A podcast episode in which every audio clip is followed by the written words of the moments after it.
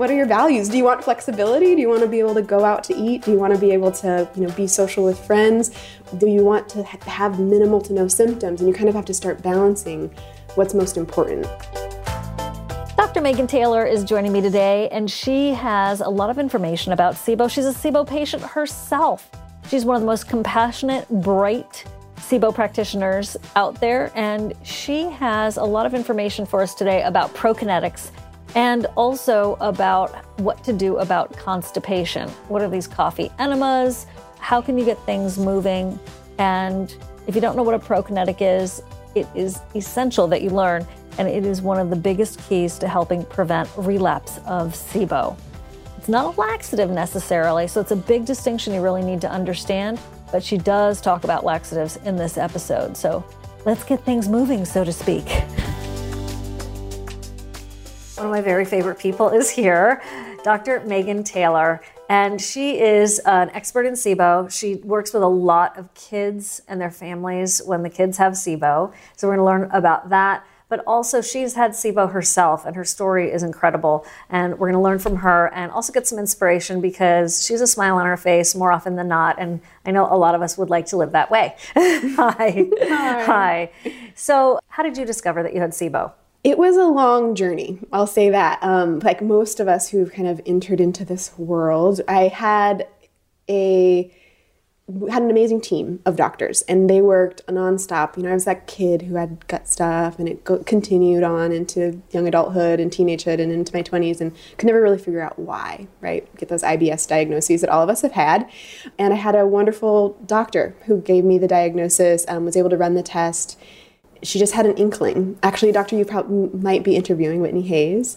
Um, and so she had an inkling. We did the test. I got diagnosed, and it just everything fell into place. It made so much sense, and I felt so empowered to have that knowledge. So that's kind of been my journey. And then it's been quite a process just since the diagnosis, of course, as it's it is such a boomerang, isn't it? Yeah. Because you're like so relieved you finally have the diagnosis, yeah. and you think, got it. Yeah. This is going to be easy. Yeah and it's not. It's not easy. And I think that that honestly is probably the most important thing for anybody to know when they're entering into this world, when they get diagnosed at first with small intestine bacterial overgrowth, is this is not just a quick, you know, quick diagnosis, quick treatment, then we're done, right? And we and we feel all better. That can happen for some people, and there are those cases, but a vast majority of folks, it's a chronic condition, and we have to kind of be prepared um, with that knowledge when we enter into treatments and sort of navigating what does it mean to have a chronic case. How did you finally overcome your SIBO or SIBO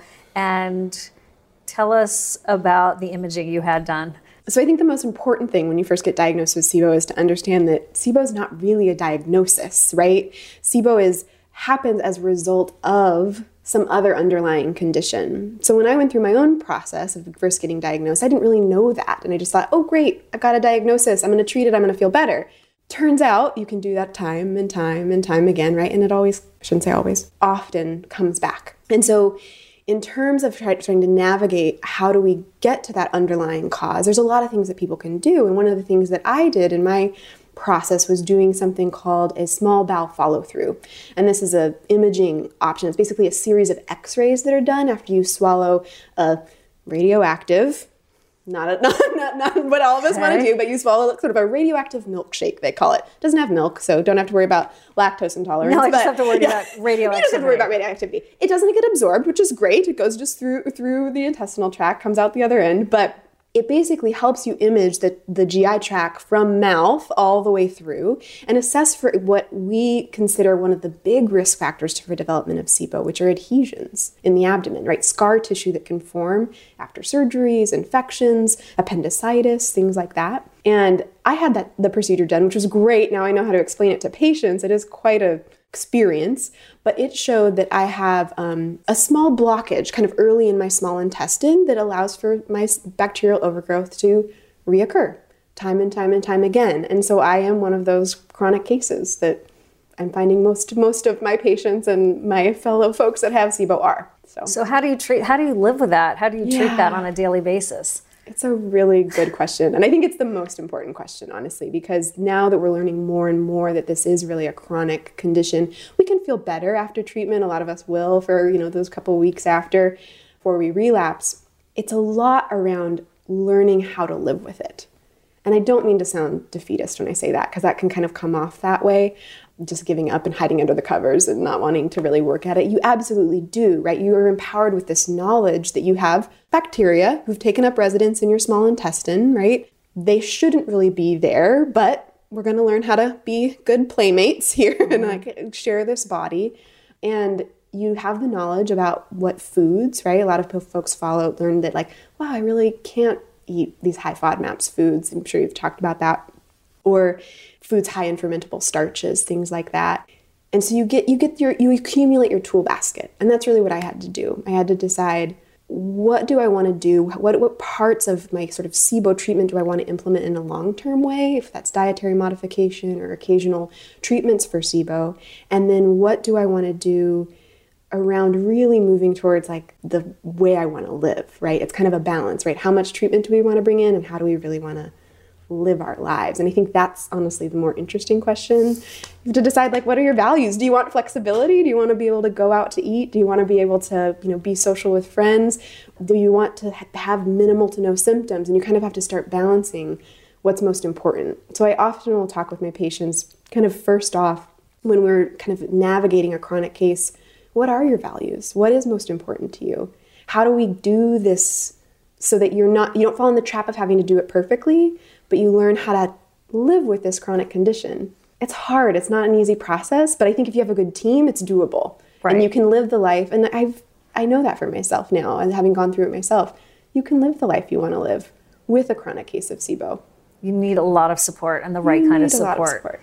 And I, you know, part of me is like, what? No, I want to get this thing totally gone. Right. You know, I'm three years in now, right. although I've had it probably since I was five. Right. So I've been living with it without knowing what the name yeah. of it was and haven't really been doing that well. Right. So if I guess it's kind of the different, you know, phases of acceptance and grief. That's really it. I would say acceptance is huge. It's huge. The and I would say that that was a huge step in my healing journey and something that I really encourage in patients. It's a hard, it's hard. It's hard to accept, accept any chronic condition, but what you can to accept that like this body, right? This body that's gone through its life history, right? Mm. Exposed to things that we can't change now, experience things that we can't change now. How do we accept this body with what we've got?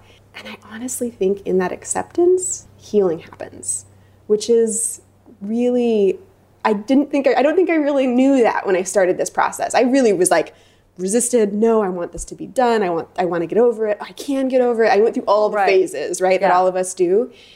And it wasn't until I in the last several years was able to step back and say, "No, this is me. This is what I've got going on."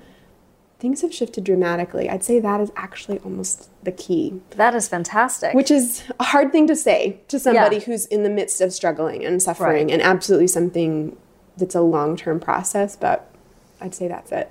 In conjunction with doing maybe like do herbals every day? How what, what what's a tip you yeah, have on a so the it, it depends on the person, right? And it depends on their underlying causes. So typically we'll use a combination of approaches. So diet is huge. If somebody has a chronic case, they're off they're likely going to be somebody who needs to avoid, you know, whatever their big triggers are. And everybody's different. Could be garlic, could be onions, could be broccoli and Brussels sprouts, some of the most delicious delicious veggies that we're told to eat a lot. Um, could be grains or beans. So you just know that those foods don't really sit well with you. Maybe they're things you can only have on occasion that you enjoy, and then it's just, and then most of the other time you're not going to do it because it's not worth it, not worth the symptoms, right? right? So that's huge. Dietary modification. We got to be careful there because long term avoidance of high FODMAPs foods can be impactful to our large intestine health. So we have to kind of balance that. We want to support our large intestine microbiome, which we know does so much for us, but be able to make sure that we keep symptoms kind of under control. So that's first, diet. Second, antimicrobials absolutely can be be in the mix. A lot of with uh, with a lot of our chronic uh, patients, using rotating herbal antimicrobials is a, is a common thing. They might do the, uh, be on one for two weeks at a time and then do another for the next two weeks. Again, that should be done with a healthcare provider because it's important not to be on those long term without some sort of monitoring. Prokinetic is huge, and I'm sure they've had many conversations about those. Depending on your underlying cause, most people with chronic cases need to be on a prokinetic potentially lifelong. And so finding one that really works for your body, key. Before we move on from there, Yeah. I want to know what your take is on the different major prokinetics that are available. Yes. Mm-hmm. Because it's very confusing, I think, when people hear low dose erythromycin. Mm-hmm. What? That- yeah. Isn't that an I'm gonna- antibiotic? yeah, right, right. So can you just take us through those? Yeah, what the options are. Yeah. So there's there's several. There's pharmaceutical options. So low dose erythromycin is probably the most common probably the most is well studied. I'm not an expert on that. Um, there's a lot of great research papers out about erythromycin, but it really supports small intestine motility. Got to remember. You might be constipated and still have poor small intestine motility. So, if you have SIBO, you can kind of be guaranteed that something's going on motility wise in the small intestine, meaning you're not moving the bacteria out like you should be. So, regardless of whether constipation or diarrhea is present. So, low dose erythromycin is one. It's given in very, very small doses, around 50 milligrams at night before bed. It is not at that level. We do not believe that it's having much of an antibiotic effect, but we can't be positive. We can't be sure. Um, those those particular studies haven't been done. Um, we do know though that it's really successful in those small doses to move the small intestine to encourage that motility. So that's probably the most common one used pharmaceutically. Another one that's used less less often because it's not FDA approved yet in the United States, though it will be soon, is Resolor or Prucalopride. This is something used for chronic constipation right now, predominantly in Europe. It can be really successful, but you have to work with somebody who is willing to help you get access to that medication. Works great for somebody who needs a prokinetic and also has constipation. Can be really helpful. What do you think about LDN? I, that's a great one to bring up because there's a lot of information online about it. I think it's a fantastic medication. LDN stands for low dose naltrexone. Naltrexone in high doses is actually used to treat um, addictions, which is interesting. So people can see it and they research and they're like, I don't have addictions. Why are you wanting to prescribe this to me? At low doses, it works really effectively to modulate the immune system. Um, which can be really useful in patients who have an immune component to their SIBO or have some sort of co occurring autoimmunity or allergies or something that requires sort of a little help on the immune system level. I love it. I use it a ton. I even use it in, in certain kids with conditions like inflammatory bowel disease who have that sort of, again, autoimmune kind of piece. In terms of a prokinetic, though, that's where we have to, we always kind of are wondering is it really as effective? We don't really know. We have some docs who really swear by it, who say, yes, absolutely, it's a fantastic prokinetic, but we're not actually, I'd say in clinical practice, we see that it's not often strong enough. So if we give LDN, we almost always will give another prokinetic to kind of help give it a little oomph and help the migrating motor complex. With LDN, some people have weird dreams. Yes. Yes. So what is up with that? that is very confusing to me. I know it's so funny. It's it's actually great. It's my favorite thing. Like, okay, so the only side effect you're likely to experience is these crazy vivid dreams that can happen. Um, restless sleep is another thing. Insomnia for folks that struggle with that. I don't actually know why. What we know is that it's causing a sort of internal endorphin sort of bur- burst in the body, which happens normally as we sleep. It's one of the, the ways that sleep is so restorative for our bodies is that we get that natural endorphin boost. Endorphins are sort of our, our, our version of opiates, help healing and pain and growth. And so the dose naltrexone kind of stimulates that, like makes it gives it a little bit more oomph, which we know in people with autoimmunity is like kind of not it's not their opiate bursts aren't really or their endorphin bursts aren't really happening to as as strong a degree as sort of healthy people walking around. So it, it's not necessarily making it them stronger, but just sort of helping them kind of come up to even where how most people um, are. Why that causes vivid dreams, I don't really know. it just does. It, uh, In some people, some people not at all. Some people their dreams don't change at all, but other people it's a wild experience. I had heard that, Mm-hmm. and I was like, as usual, I said, "Oh, that won't happen to me." oh, I don't have SIBO. Oh, I don't have Lyme. Oh no, that is somebody else. Mm-hmm. Anyway, so there I am. I'm taking my LDN as an experiment, Mm-hmm. and I'm like, "Whoa, that was a weird dream." Yes. And then it happened again. I'm like, "Okay, I'm not nuts. It really it is really happening." does happening. I'd say for most folks, that kind of that that sort of that'll often peter off after the first couple of weeks, and you won't have such so many vivid dreams. Other people, it's just part of the. So it's worth giving it a shot. It's worth, worth giving it for a a shot. couple of weeks. And I'd actually say that some people really. It might be rare, but some people actually really like the dreams. They might not dream very much, and suddenly they're like, "Oh my gosh, I'm dreaming! It's great!" So yeah, I found it very disturbing. Yeah. Anyway, you're the other camp. yeah, I, yeah, as usual. Anyway, I, I think I'm going to go try it again then. Yeah, maybe it's Okay. worth it. There's great resources online. Lowdosenaltrexone.org is a fantastic uh, website. LDN Research Trust is another fantastic website. They do conferences every year for for practitioners, um, but also have a lot of information out there for patients. And then there's a great book called the LDN book that's wonderful. It's a compilation of the ways LDN is used for different conditions, everything from depression to autoimmune hypo- hypothyroidism to restless leg syndrome, which a lot of SIBO patients have. So it's a pretty cool read. Very dense, little medical, but No, that's it's Mm-hmm. fascinating, Uh, and, and there's some doctors that like that's their specialty. I specialize in LDN. Exactly. it's fascinating. Yeah. So, all right, some more research for all of us to do in our free time. Yeah. Okay, you're going to talk about the herbals. Yes, herbal prokinetic options. So there's a few. Historically, we used a lot of Iberogast. Iberogast is a German, German formulation. People will say that they grew up having it in their medical cab, you know, their their ca- cabinets, their um, bathroom cabinets. As a child, and it is a formulation that's been around for a really long time. It's got a bunch of herbs in it, things like chamomile and peppermint, and um, things that help to sort of soothe the gastrointestinal tract, kind of help deal with gassiness post meal. Um, it's had a fantastic number of studies on it. We use it at night before bed, similar to other prokinetics. You can also take it with meals, which is great. I just had a patient yesterday who said she loved the taste, but it's true. It, people vary across the board. It is based in alcohol, and some people just do not like tinctures. There's strong herbs in it, so it, it can be a little bothersome to folks. Definitely a lot of bitter agents in that.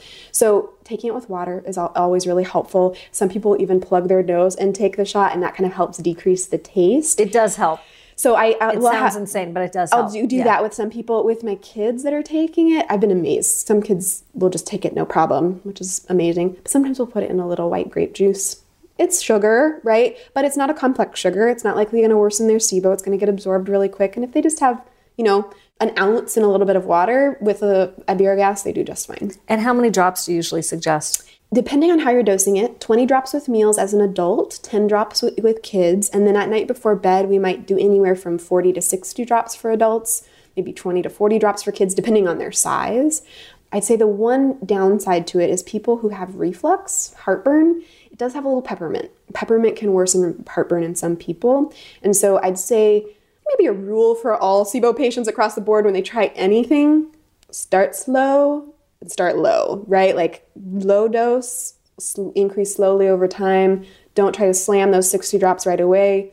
You'll likely get an aggravation. So Okay. I recommend that. So that actually leads me to Motilipro. Is that how you Yes. say it? Yeah. Motil Pro. Motil Pro. Motil Pro. Um, because that's herbal yes.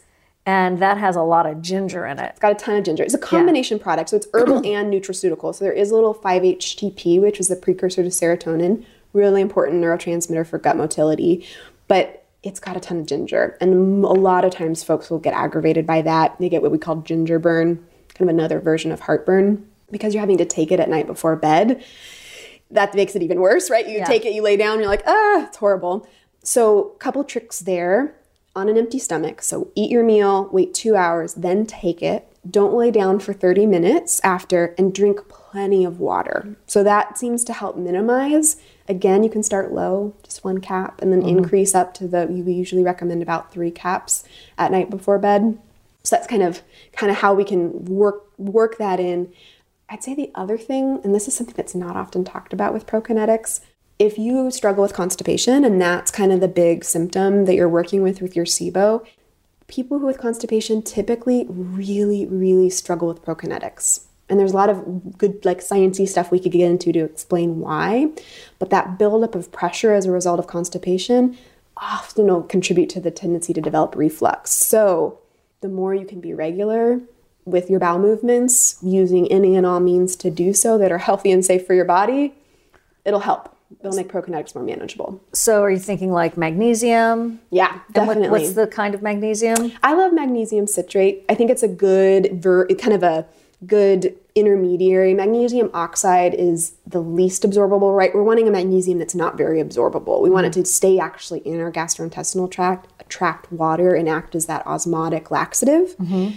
Magnesium oxide, probably on the far end, really not absorbable, will really work as a laxative. I almost think it's sometimes too strong for patients, not always. Mm-hmm. I really like magnesium citrate. I think it's a little easier to manipulate. So, again, we start low, maybe 150 milligrams ish at night before bed, and then we work up. Just like any medication, any supplement, any herb, you got to talk to somebody before you start taking it because there are co occurring conditions you could have that could be worsened or aggravated when you start things like this. But it's usually a safe bet from a laxative perspective for patients with constipation. What do you think about like the um, Cascara sagrada, which is so common? Yeah, or and-. Right, exactly. Yeah, those are great for short term use. Most people with chronic constipation have been using them for a long time. A lot of re- people relied on them a lot.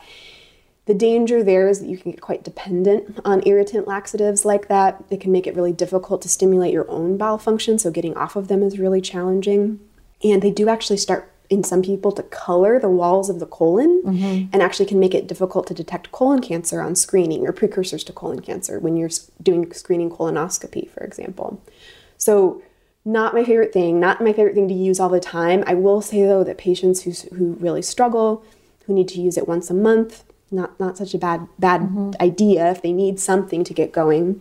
And then of course after you've had any maybe procedures or you've had to take opiate medications that really slow down gastrointestinal motility, that can be really helpful.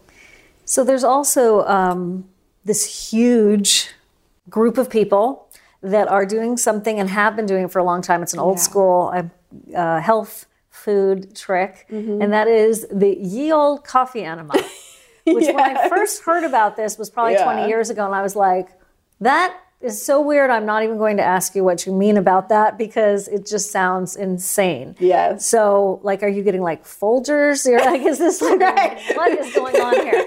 Could you just tell me your take on coffee enemas Yeah. and what are the benefits? And uh, if Yeah. you gotta go, you gotta go. And would that be a good idea? You gotta go. I mean, that's really what it comes down to is a lot of patients just getting their bowels moving makes such a difference. They'll be surprised, right? The coffee enema, again, it, it's kind of an irritant laxative, so it's not something we want to rely on. I don't, I don't think it's something that's bad to use. I think on occasion it's really great, and coffee is rich in a lot of the um, antioxidants and things that we want to have in our body. That's why all the research is coming out saying coffee's good for you, a cup a day, you know, that sort of thing. So putting it in our bodies is not a big bad bad thing necessarily. But again, going back to that irritant laxative piece, you start to rely on it, and some people really do. So I really recommend um, over coffee enemas using something like saline or something like that to help, which is a little less irritant. Again, more acting as an osmotic laxative to help hydrate the stool and make it kind of easier to pass. Okay. That, that's my preference. Now you gotta Yeah. go. So we, Yeah. we, we typically will work with patients to come up with a whole host of options Right. for you know tools and tricks that they have in their tool basket to make sure that they're moving their bowels. Thanks again to Dr. Taylor for being here. Her generosity and compassion always inspires me. I hope you're inspired to take action, to go to your doctor and talk to them about what Dr. Taylor has been teaching us today. I also want to mention our sponsor, Just Thrive Probiotic. This is a probiotic that I use personally. There are many reasons why I love it, but here are two of them. It packs an antioxidant punch and it contains strains that produce vitamins and antioxidants, including beta carotene, B vitamins, lycopene, vitamin K2, right inside your gut. Isn't our body amazing? Well, that's just one of the many reasons. Also, there are strains in Just Thrive probiotic that have been studied to prove very hopeful when it comes to people with SIBO. I thought you might want to experiment with it too. Plus, of course, it's gluten free and all the good stuff, no fillers, super safe. And personally, when I when I had to have my root canal out, I used it and had heard great testimonials, but I was like, uh, I don't know, I'm not sure, and loved it. I really noticed the difference, which is a big statement for me because I am not usually experiencing differences with supplements and probiotics, but this one did the trick for me. So maybe it's going to do the trick for you. Head on over to thriveprobiotic.com. See you later. Can't wait to hear your results too.